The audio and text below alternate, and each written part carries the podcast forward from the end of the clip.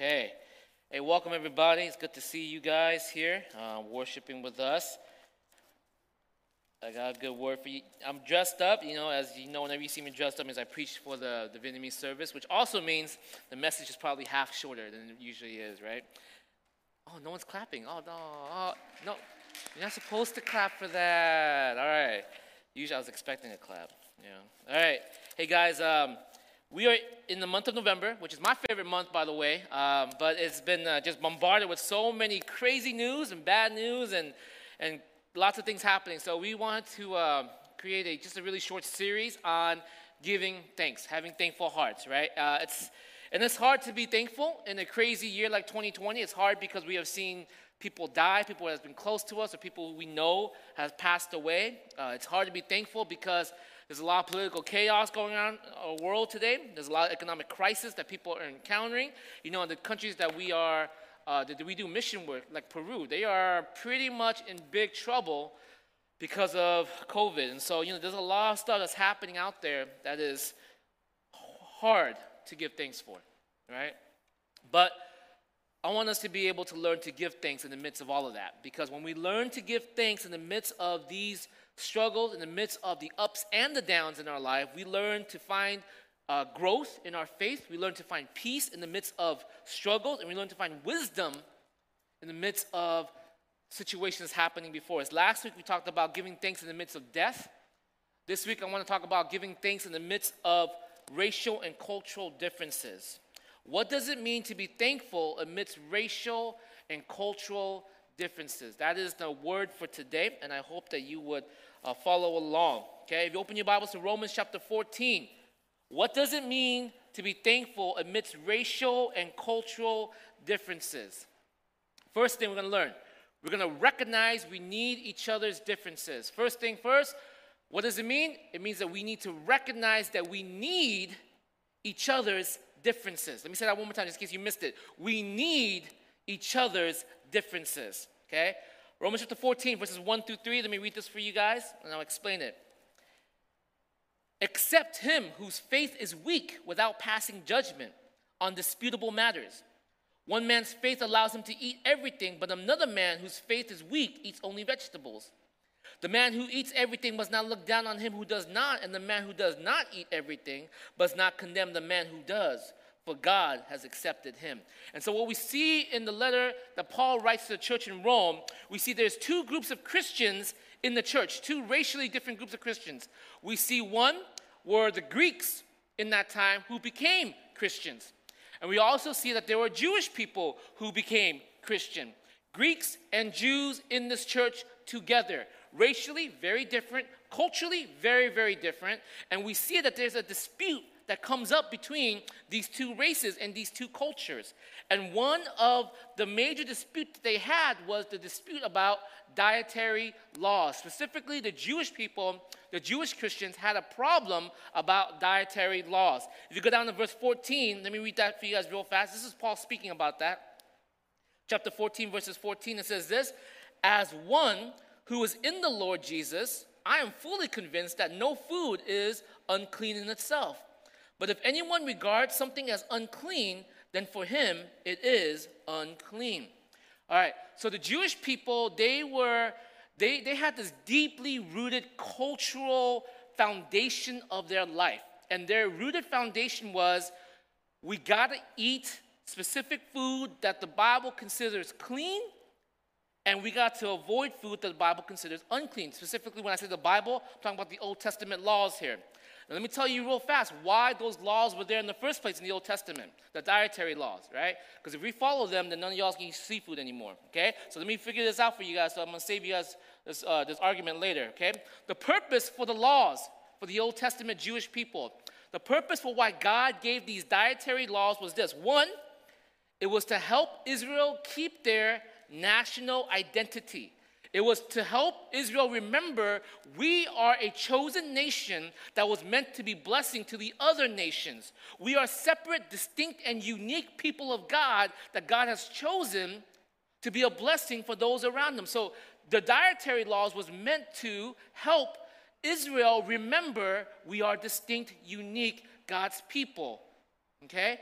Help to remember their national identity. Yes, follow? Okay? And the second rule for the Old Testament laws, the second reason for it was to drill into the hearts of the Israelite people that you cannot come before God without some sort of cleansing.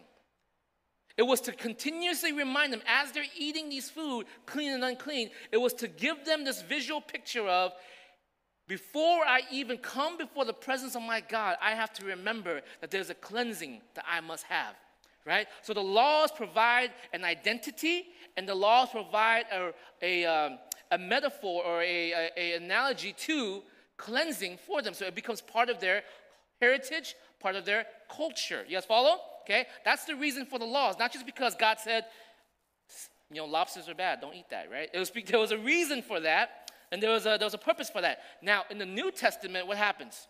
New Testament, what happens? Jesus fulfills the law. The Bible says Jesus has fulfilled the law. It means this it means that your identity is no longer in your national heritage or your cultural heritage. Your identity, who you are before God as a son and daughter, is built through Jesus. Your identity is found in Jesus Christ. It's not found in your heritage, it's not found in your race, it's not found in your culture. Your identity is found in Jesus. You guys get me? Hang in there, okay? I gotta give you the information before I give you the umph. Okay, the umph is coming. All right. So Jesus fulfills the law. He tells them, You have an identity in me. And also, Jesus becomes what? The only way that you can become clean before God. Jesus is the only way that you can become clean before God. That's why the Bible says Jesus has fulfilled the laws. But guess what? If you grew up with a deep natural heritage, it's hard to break those rooted uh, cultural uh, biasness that you've had, right? It's hard. Even to this day, my mom, like wherever we go to eat, you know the one thing she always says? I can eat whatever, but I just gotta have a bowl of rice. I'm like, Mom, there's like filet mignon right here. We got lobster. It's like, yeah, I know, but I gotta have a bowl of rice. You know why? Because deeply rooted cultural, racial heritage, right? And so for the Jews, it was the same thing. Even though they knew that they were believers in Jesus Christ, they knew that, they still hung to their what? Dietary laws. You see the problem? You see the issue? So, so in Rome, the Church of Rome, two Christian groups Jewish Christians, Greek Christians. They were having a dispute. They were having differences in regards to the food they ate. Now, this is what Paul says about these Jewish Christians. Look at chapter 15, verse 1. Okay? Chapter 15, verse 1. Paul says, We who are strong ought to bear with the failings of the weak and not to please ourselves. He calls these Jewish Christians who are still holding on to their dietary laws as, starts with a W, weak. He calls them weak, not like the way brothers call brothers weak. He calls them weak in faith because although they have accepted the gospel into their life, they have not let or understood the full ramification of the gospel and had to continue to do what? To eat these things to feel secure about their spiritual walk. They've accepted the gospel, they accepted Jesus Christ into their life, but they have not allowed for the full ramification of the gospel to enter into their hearts, into their souls, into their psyche. So they held on to these dietary laws to make them feel a little bit secure. And so Paul calls these Jewish Christians what? Weak, versus the Greek Christians he would consider to be strong. You guys get me? Okay, Comparing this, real fast, okay? Comparing this to the church in Corinth. There's another church, church in the city of Corinth. They also had disputable issues, also Jewish Christians and Greek Christians. They had also a problem about food. But their problem about food was what? We don't want to eat food that's been sacrificed to idols, that's been blessed by a priest for a temple that's not God, right? And who do you think were the ones struggling with food sacrificed to idols? It was the Greek Christians. You guys get me? It was the Greek Christians. So, guess what Paul called them in the church of Corinth? He called them weak, right? Versus the Jewish Christians in the church of Corinth, he called them strong. You guys get me? All right, so what do we see here? We see on one side, the church of Rome, we got the Greek Christians who understand the ramification of the gospel, don't stick to the dietary laws like the Jewish people are right? We got the Greeks who were strong, the Jews who were weak in this area. In the church of Corinth, what do we see? We see that the Greeks were a little weaker in this area when they believed, you know, the Jews were like, food is food. It don't matter where it came from, it's still food, right? Idols aren't even real anyway, so what matters? What does, who cares? Paul calls the Greek weak, he calls the Jews strong. Now, what's the point here? The point is this the point is, we all have to have each other because it's in having the differences of our culture that we were able to see the fuller picture of the gospel. See, in the church of Rome, the Greeks needed the what? They needed the Jews to speak this truth so they can see the gospel fuller. In the church of Corinth, the Greeks needed the Jews so that they can see the gospel fuller. You guys get the difference here? My point is, our race and our culture has a huge impact in our day to day decisions, it's a huge impact in our lives. But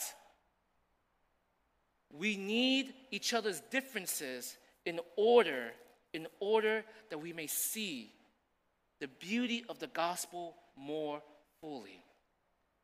It is not enforcing everyone to become like us or like minded, but it's in our differences of our culture that we begin to see the expression of God more beautifully. Okay?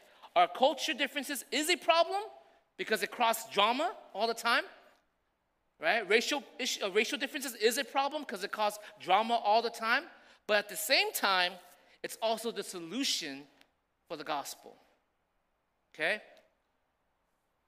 What does it mean to be thankful amidst racial and cultural differences? It means this recognizing we need each other's differences. We need each other's differences. You know, our, the adults in our, our, our church, you know what I've been learning from them a lot? Is uh, this picture of spiritual priority. You guys know what I'm talking about? Spiritual priority. Not just about coming to church, like G2 was talking about. I mean, that's part of it too, right? Spiritual priority. That in their minds, God becomes not just a back burner issue that's convenient, but in their mind, God and the worship of God and the following of God and the obedience of God is a priority to their life. And as I watch the faith of our, of our, of our parents, I'm just, I'm, I'm dumbfounded. And I realize they put real heavy priority in their spiritual life, right? Something that we can definitely learn from. You guys get me? But at the same time, they can learn from us too. They can learn reality, right? It don't matter how awesome you are, right? A germ is a germ, right? You got to be smart about it. See, the Bible says you worship God with what? Spirit and truth. It's not just spirit by itself, it is not just truth by itself, it is spirit and truth.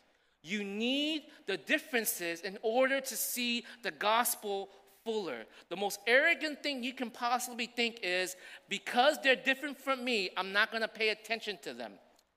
The gospel is this beautiful thing that connects all culture, all race, all differences together. And in our differences, we're able to see the gospel more fuller. You guys get me? Right? I remember I went to a, uh, a black gospel church one time.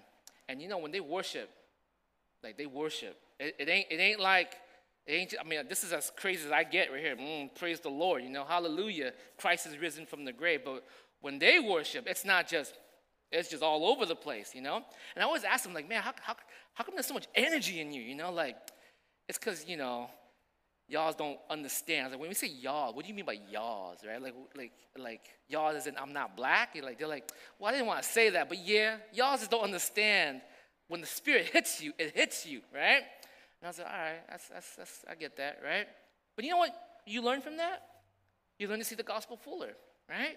That they see an expression of the worship of their God in, their, in, in a different light. I think something they can learn a little bit from me, right? Sometimes you don't have to be all fancy and flashy to worship God, that you can worship in humility, in the quietness of your home with the door shut. You don't have to be like announcing it to the world, which is also in the Bible, yes? Right? You gotta learn. You guys get me? We need each other's differences in order to see the gospel fuller. So, in the midst of our racial and our cultural divide, the way that you can become thankful rather than become bitter is to look at somebody and say, you know what? I need you. I need you because you are different. Not that I exclude you because you are different. All right? So here's the second thing.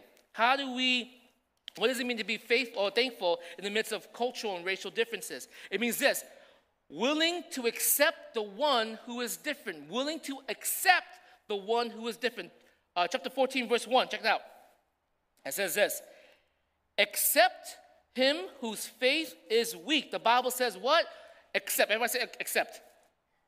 Accept. Accept the weak. The word accept means to draw them in.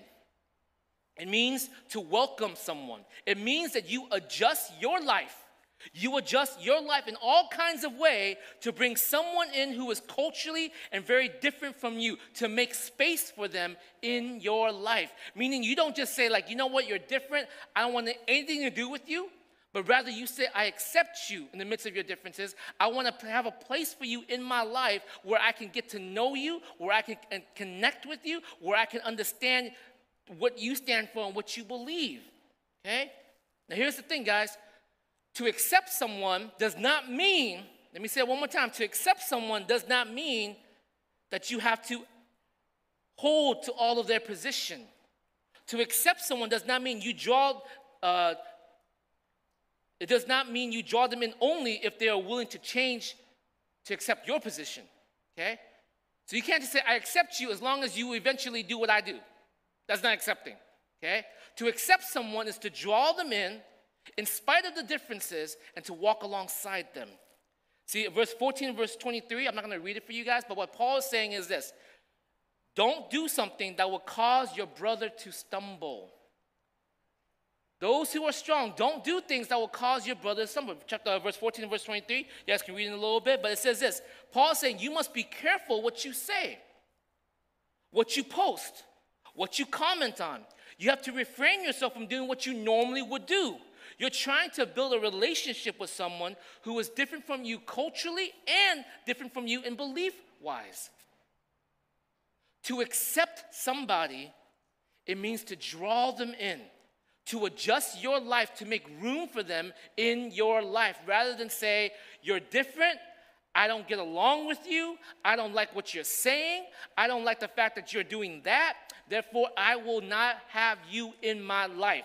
And I exclude you from that. Paul is saying, accept the weaker brother, to draw them in, to adjust your life to connect with them. Now, let me ask you this question Does that mean that you have to accept their wrongs?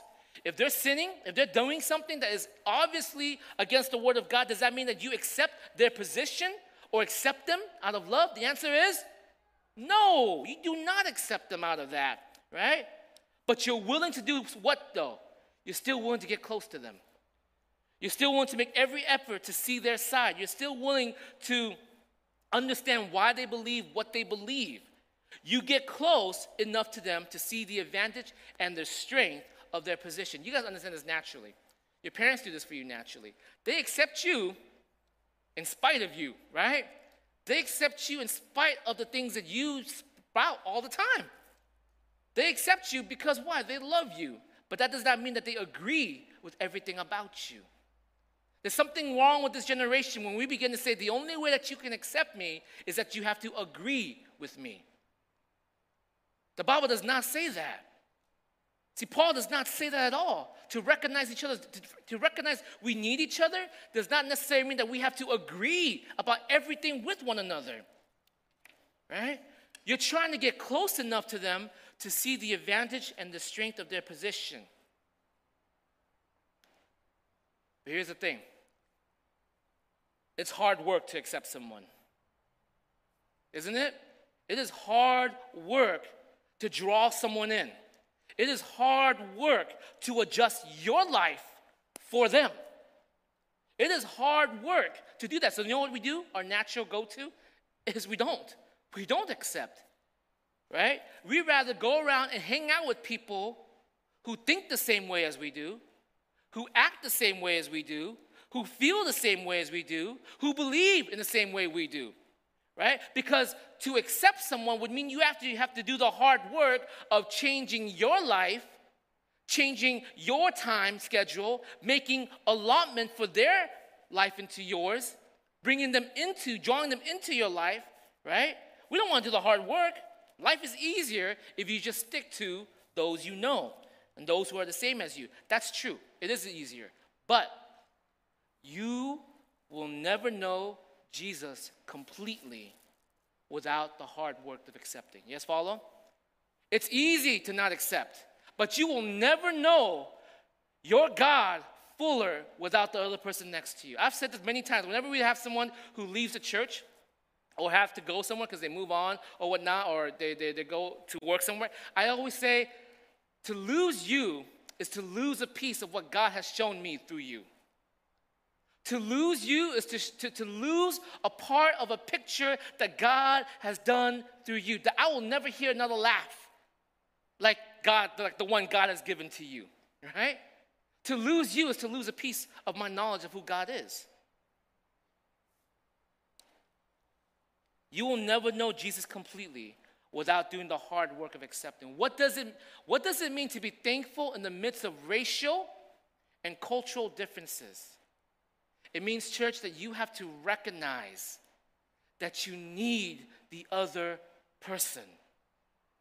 You need the differences in the other person, whether it's by race, whether it's by culture. You need to know their differences and you need to have those differences. But here's the thing chapter 15, verse 2. This is not just about people in the church. This is not just about dealing with people in the church. It's talking about who else. Verse 2 Each of us chapter 15, verse 2 each of us should please his neighbor for his good to build him up.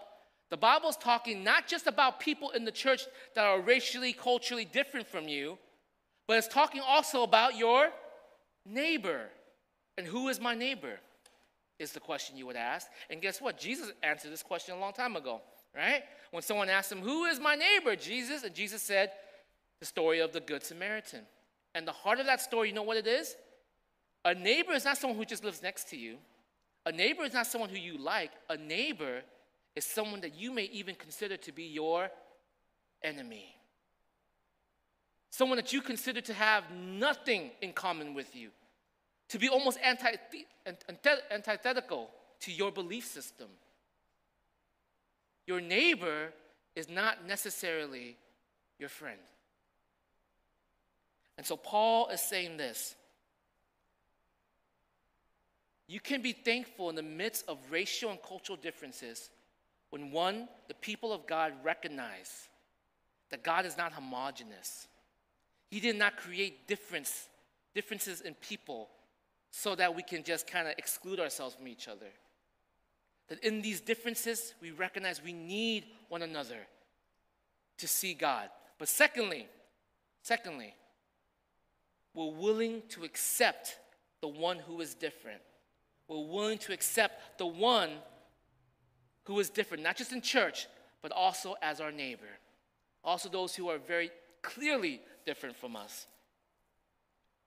See, for a Christian, the only requirement that you have to have a relationship with someone, the only requirement that they need in order for you to build a relationship with them is if they're breathing. That's it. That's the only requirement. Are you breathing? Oh, we need to have a relationship. All right? That is the only requirement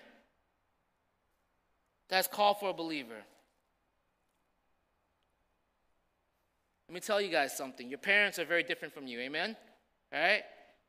Their, pol- their political system, their way they're thinking is very, very different from you, yes? Right? I'm going to tell you one thing. They need you. They need your differences. But guess what? You need them too. Because you ain't going to see the fullness of the gospel without them. And they will not see the fullness of the gospel without you. And I know you're thinking, hey, PT, don't just preach to us. I, hey, I just preached to your parents, right? I said the exact same thing to them. So hopefully y'all going to be all nice with each other now, right? But the, the heart of it is, the heart of it is, we need each other's differences. And you need to learn to accept the one who is different, to draw them in, to make space for them, to understand why they stand for what they stand for, to, to, to, to represent their side just as fairly as you represent your side in the conversation. What does it mean to be thankful amidst racial and, and cultural differences? Recognize we need each other's differences. And two, be willing to accept the one who is different. And thirdly, how do we do this, PT? It's hard. It's hard to accept. It's hard to do this work. Where do we get the power to do this? And the answer is Jesus. Amen. Chapter 15, verse 3 to 7. Let me read this to you guys. For even Christ did not please himself, but as it is written, the insults of those who insult you have fallen on me. For everything that was written in the past was written to teach us, so that through endurance and encouragement of the scripture we might have hope. May the God who gives endurance and encouragement give you a spirit of unity among yourselves as you follow Christ Jesus. Let me say that one more time. May the God who gives endurance and encouragement give you a spirit of unity among yourselves as you follow Christ Jesus, so that with one heart and mouth you may glorify the God and Father of our Lord Jesus Christ. And here's verse 7 right, right here. Accept one another then, just as Christ accepted you, in order to bring praise to God. Jesus Christ went to the cross when you and him were diametrically opposed to one another. Jesus Christ went to the cross and he recognized how completely different you were from him. As a matter of fact, the Bible says you were enemies to God. You were enemies to God. Completely wrong, completely anti him, and yet, and yet, in the midst of how different you were to the living God, what did he do? What did he do? He made room for you. He accepted you. How? He saw your side. He became man. He walked the walk of a human being. He understood the temptation that you go through in life money, sex, drugs, and power. He understood the things that cause men and women to stumble. He walked in your shoes. He made room for you. And in making room for you, understanding you, He still chose to die for you.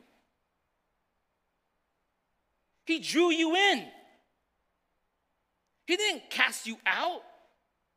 So, how arrogant is it? You guys realize? How arrogant is it when all of a sudden our hearts begin to start saying and speaking words like, they don't agree with me, therefore I don't want to deal with them. How arrogant is it to say that I can't accept them because of the way that they are acting, thinking, and feeling? How arrogant is it that when your God was willing to save you,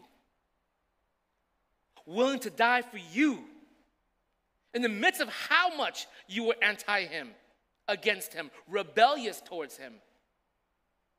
He made space for you.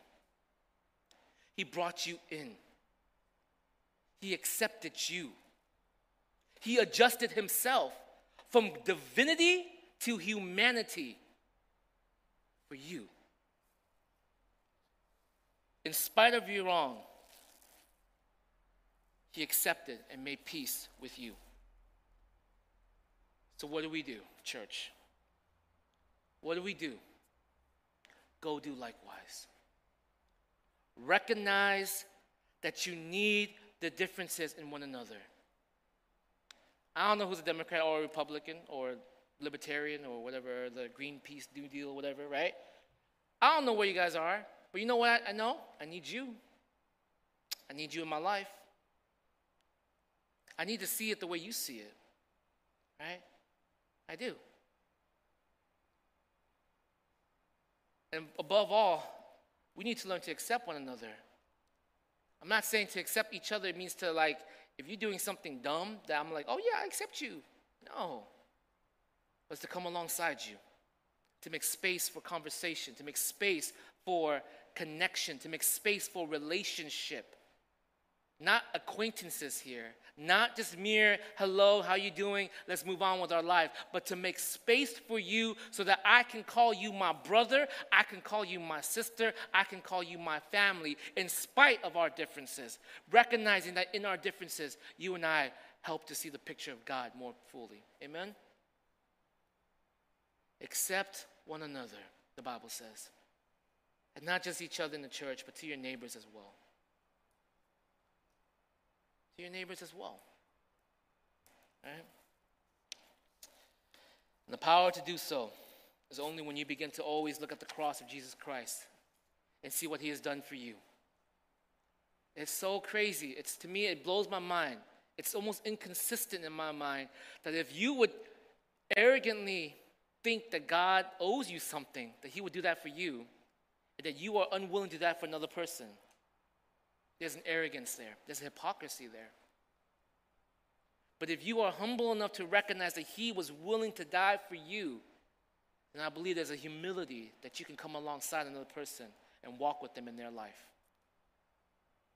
So do so in the power of the cross. Let's pray.